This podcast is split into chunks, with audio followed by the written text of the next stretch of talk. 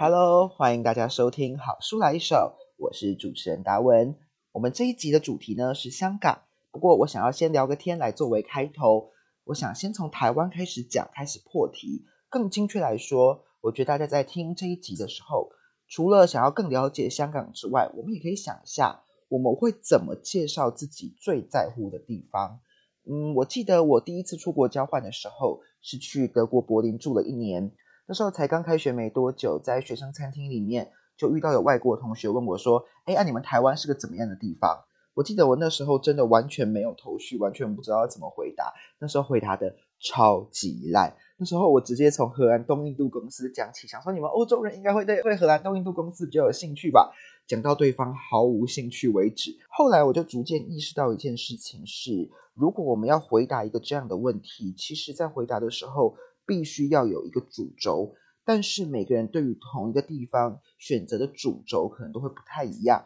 这就像是，如果我们用今天的受访者张且平老师做的比喻，其实有点像是说，今天要回忆一个人的时候，每个人回忆的角度也会不太一样。回到我们刚才讲的，就是怎么介绍台湾这件事情。然后我自己来说好了。我后来就理解到，说很多外国人对台湾最有兴趣的事情，其实就是你们台湾跟中国到底是什么关系，然后会不会打仗。所以我后来就会比较强调台湾人身份认同的变化，而且拿来跟台湾民主化一起来讲。另外，我还会强调说，哦，最近台湾人是怎么理解中国威胁这件事情。那当然，我并不会去跟外国人介绍六本书，但是我就会用一两个数字去讲说，我们台湾认同、中国认同的比率高低变化，想要统一独立的比率的高低，以及一九九六年飞弹危机啊，二零零三年世界卫生组织的问题等等。但我们当然知道，这不是台湾的全貌嘛，也没有任何介绍可以把一个地方的全貌整个讲出来。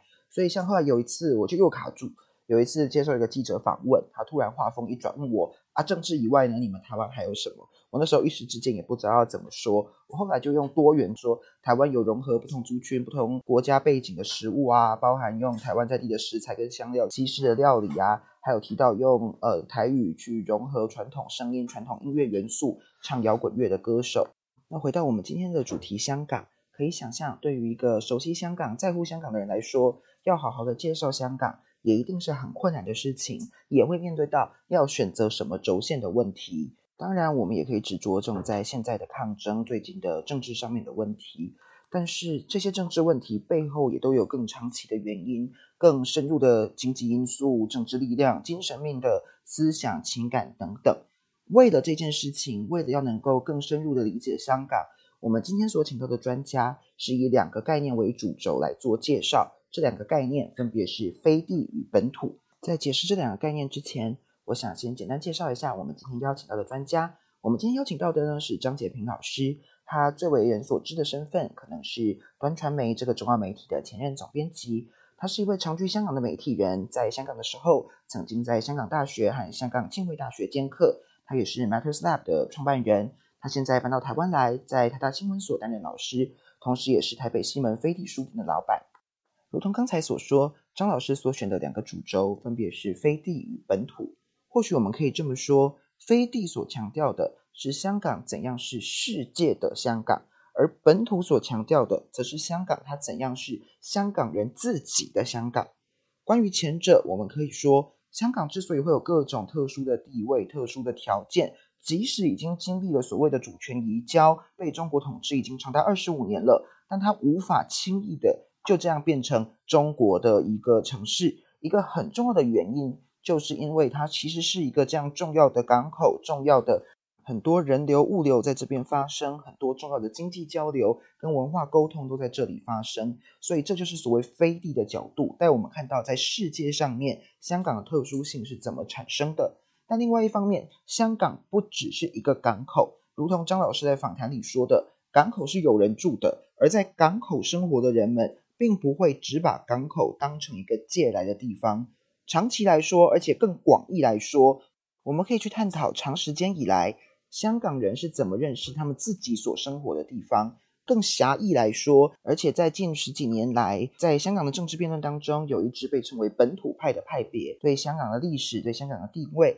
他们也发展出了新的看法。这可能是所谓狭义的本土的观点。同样的，我们访谈的全文会在周三以电子报和网页的形式来跟大家见面。在电子报里头，大家也可以看到张老师怎么用他的话来阐述所谓的飞地与本土。那么在这一期的 podcast 当中，我就会用飞地和本土这两个主轴来剪出访谈的精华。更具体来说，我会从飞地一路转到本土，尤其是最狭义的本土，分成五站五本书。一站一站来跟大家介绍张老师所推荐的书籍。当然，我们知道张老师推荐了六本书，有一本我在 Podcast 里面不会特别做介绍，叫做《香港简史》，这是一本关于香港历史的通论书籍。张老师有特别提到，这是一本在史观上非常平衡的作品，非常推荐，可以作为大众的入门书。那我们第一站就先从最纯的飞地观点开始说起。不让人意外的，如果我们讲到飞地，讲到所谓世界的香港，移民当然是其中非常重要的一个面向。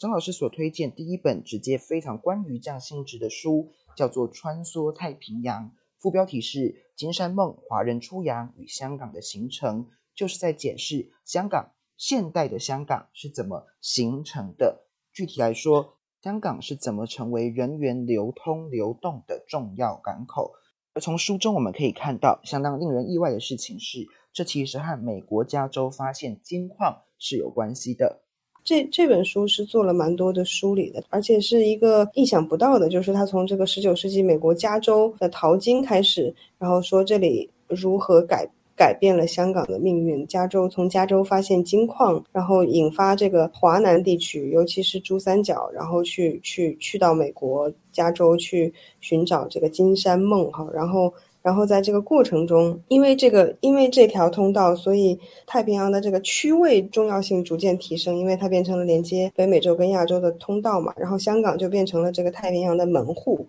所以，如果对现代香港的形成有兴趣的听众朋友，可以来参考一下这本书。那同样顺着移民、顺着人员流动这个主题，我们可以进到我们这一集 podcast 的第二站。我们可以想象，对有些人借着香港从这个地方离开。那也有些人是来到这里，在这个地方住下来，做起各种各样的生意。而这些生意，除了大家所熟悉的很光鲜亮丽的招牌啊、大银行、大企业之外，这种人员的流动其实还有另外一面，具体的反映在一个地方，叫做重庆大厦之上。台湾很多读者可能是从王家卫的《重庆森林》这部电影当中知道这一栋大楼。如果大家有看那部电影的话，就会看到有很多狭小的公寓等等的。那其实。现实中的重庆大厦就是设有各种小型的公司、便宜的住宿，这背后的背景就是所谓的全球化，但是它不是大生意的全球化，而是所谓的低端的全球化，所谓 low end 的 globalization。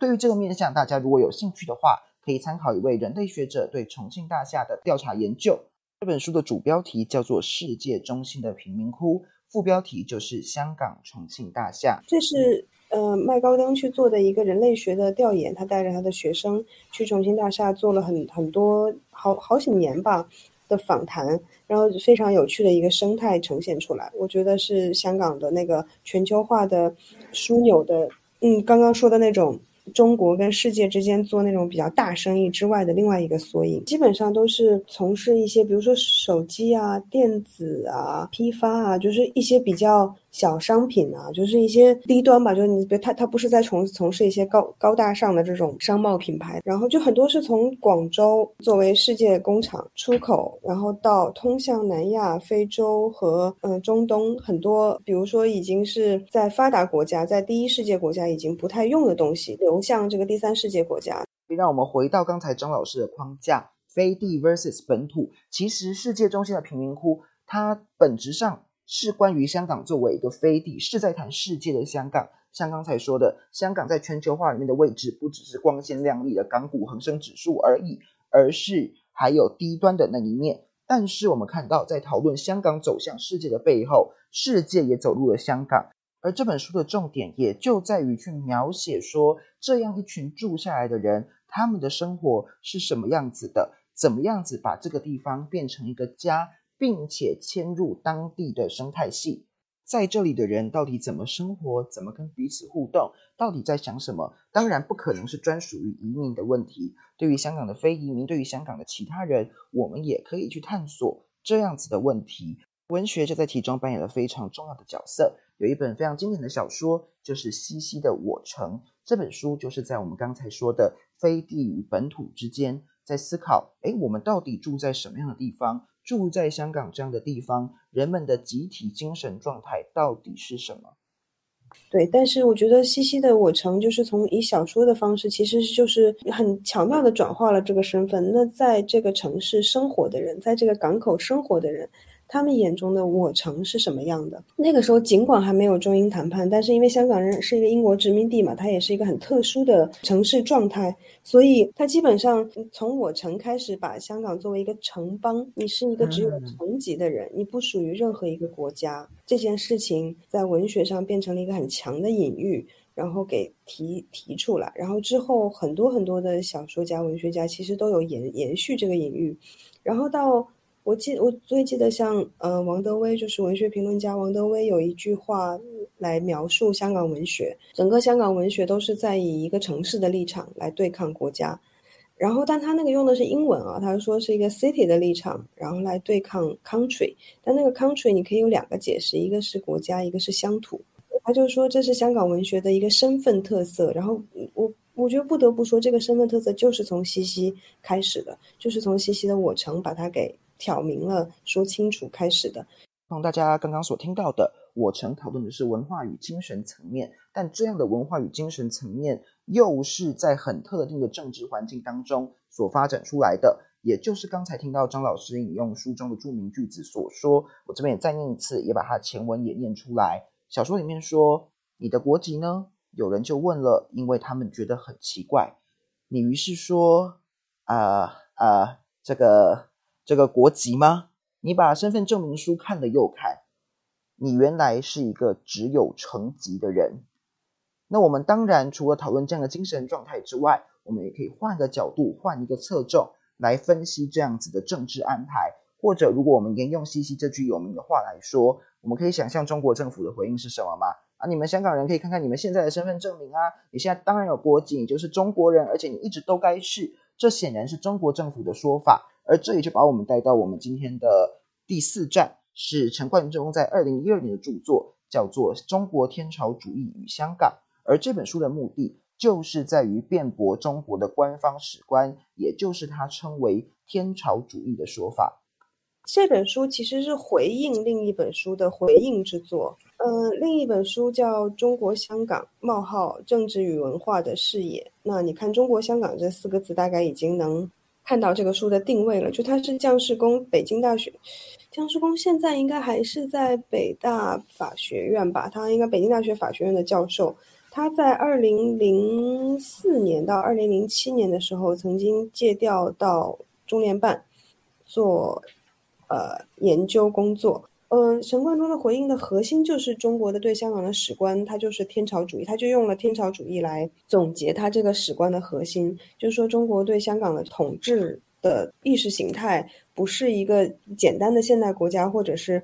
中国跟英国之间现代国家的契约关系，然后去成去去去去拿回香港，然后去统治它，而是一个非常古老的，就是天朝主义。呃，普真的是普天之下莫非王臣的这种天朝主义的这个呃历史观仍然在发挥作用。嗯，我觉得这本书的回应非常有价值了。然后它也是从香港人的立场和香港出发的史观去破解这个中国天朝主义这个史观的一个一个很有力的对话。其实，在他之后也没有人。也没有香港的知识分子再去这么认真的回应过中国的论述了，包含最后来后来中国出的不管是关于一国两制的白皮书，还是嗯国安法等等，其实后来都不太容易再有这样子的回应了。我特别去问张老师说，陈冠中这样的书在香港不同的政治阵营当中，它是在什么样子一个定位？那张老师说，陈冠中的观点在香港的各个派别，民主派、本土派，甚至独立派当中。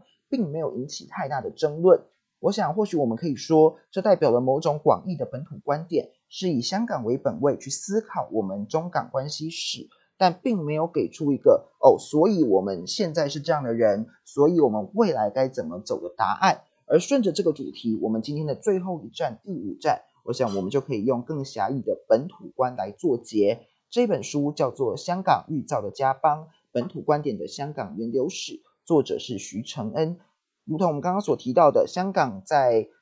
非建制派当中，其实还是有很多不同的派别。而在香港的政治辩论当中，徐承恩这位作者就稳稳的站在所谓的本土派上面。张老师认为这本书是这一支的本土思潮当中非常具有代表性的作品，采取了一个所谓公民民族主义的史观。他要建构一个所谓的公民民族主义，就是他希望建构，就我觉得他还是为一个香港能够论证香港是不是一个独特于中国和其他地方的民族这件事情去入手。去尝试，我觉得它蛮有代表性的了。它基本上是一个对，尤其是对过去十年以上吧，香港本土思潮的这个崛起中间很有代表性的一次建立本土史观的梳理。所以说，在今天的节目当中，除了第一本通论性的香港简史之外，我们从非地一路到本土，从世界的香港到香港人的香港，总共介绍了五本书：穿梭太平洋、世界中心的贫民窟、我城。中国天朝主义与香港，以及香港预造的家邦。希望你如果对香港有兴趣，这些书籍的介绍会对你有参考价值。不但可以更知道下一本要读什么书，也可以从张杰平老师的这个视角、这一套框架来更了解香港。我们这一集的专家访谈精华就到这里告一段落喽。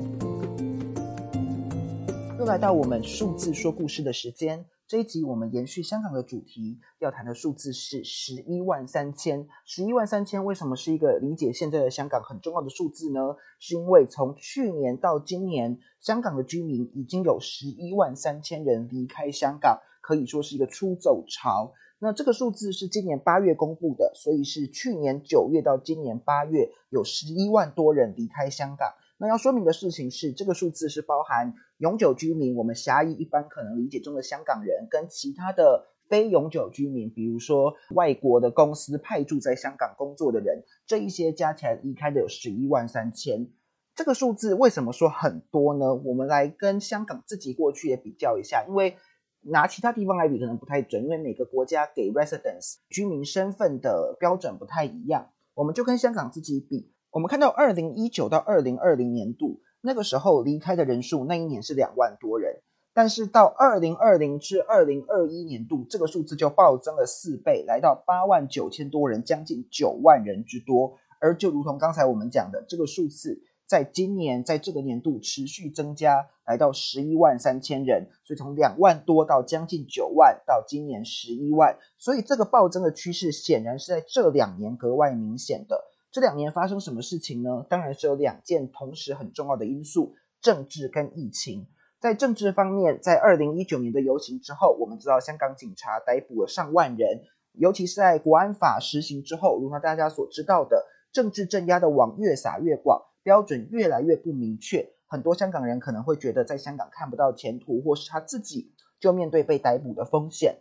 这边可以跟大家分享一个研究，台大社会系系上有一位教授是香港的学者，叫做吕清湖老师。他的研究就发现说，有些人他自己参与过抗议，他想要留下来为民主奋斗，没有错，他有这样子的心情。可是很常发生的事情是，比如他自己有小孩，所以他一方面可能会希望小孩在一个有政治自由的地方长大，他甚至可能会担心小孩的人身安全，所以经常这种人就会决定要全家移民。而在疫情方面，香港的防疫规定不但严格，让一些旅居香港的外国人回不去，这个就是我们刚才讲的非永久居民，这些也会被算进里面。而且它也增加了环境的不稳定性，加上长时间的风控，也使得一些外商公司对于香港的经济复苏可能就没有那么看好。这两个因素同一个时间发生，尤其是在外商的例子当中，我们其实蛮难说政治的不稳定性跟疫情的问题哪一个因素比较大，两个是共同作用的。但总而言之，这两年我们看到香港的居民确实是有蛮大幅度的流失，今年下降了百分之一点六，是历史上有记录以来香港的居民人数最大幅度的消减。而这对香港政府而言，当然就会是一个问题，他不能直接说好啊，慢走不送啊，你们走啊，因为这也意味着劳动力的流失，所谓的 brain drain 的问题。所以近期香港政府也开始有一些国际揽才的计划开始出现。就是在这个背景下展开的。比如说，从这个月开始，他们有一个所谓招募世界百大大学毕业生的计划。工作经验不到三年的毕业生，他一年开了一万个签证的名额。另外，在香港念大学的外国人留在香港可以允许找工作的时间，也从一年延展成两年。这一些政策都可以说是在这个背景下展开的。而这样政策会不会奏效呢？还是说政治跟疫情的因素，尤其政治自由的部分持续的紧缩，还是会让大家所谓的用脚投票离开香港？这个就必须要持续观察了。好，我们这个部分的数字说故事就到这里告一段落喽。又来到了我们节目的尾声，在这一集当中，为了缩减时间，我把两个补充的单元变成一个数字说故事就好了。看是不是可以让更多人更方便来听。不过在节目结束之前，还是想要做一下下集预告。我们下一集也非常的精彩。我们下一集的主题是运动书写，我们可以怎么理解运动这件事情？包含场上的球员、场内的氛围、场外的环境，这些都会出现在下一集所介绍的六本好书当中。这个主题呢，我想刚好现在这个时机，人家说行销就是要搭时机嘛。刚好跟这个时机蛮蛮吻合的。一方面，下礼拜这个节目播出的时候，刚好会是世界杯完结，世界杯刚好踢完冠军赛的时候。另外一方面，圣诞节也快要到啦，那大家身边的运动迷朋友，大家有想好要送他们什么礼物了吗？如果还没的话，大家可以来听一下下一集。我们邀请到的是国内研究体育史，尤其是棒球史非常重要的老师谢世渊老师，为我们专业推荐六本。关于运动、关于体育的书，从不同的面向来看运动书写，来看运动这件事情，我们可以怎么样子好好的谈？可以怎么更认识球员，更认识大家打球的环境？也为大家介绍一下，我们邀请的谢世渊老师呢，他自己就写过一本关于台湾棒球历史的书，也写过非常多的体育文化相关的书写。他也担任过国立台湾历史博物馆的副馆长，现在包含在成功大学、在师范大学也都有担任历史系的老师。如果你自己对运动书写有兴趣，或是你知道你身边有哪些朋友对运动书写可能有兴趣，想要多了解球员本身，想要更了解台湾打球的环境等等等，下一集的节目就是为大家准备的哦。接下来就是每一集都要说的啦，大家如果喜欢这样的内容，期待我们之后的内容。欢迎大家在自己听 podcast 的地方按追踪，也可以留言给评价哦。另外，我们好书来一首，当然也有粉专跟 Instagram，大家可以直接在脸书或 IG 搜寻好书来一首。大家也可以在这上面直接连接到好书来一首的 Substack，那边就是我们电子报的大本营，也可以在那里订阅电子报。我们的片头、片尾和插曲是免费 CC 创用，Space Dust by Airtone Copyright 2022 Licensed under a Creative Commons Attribution 3.0 License。感谢大家，我们下一期节目再会喽。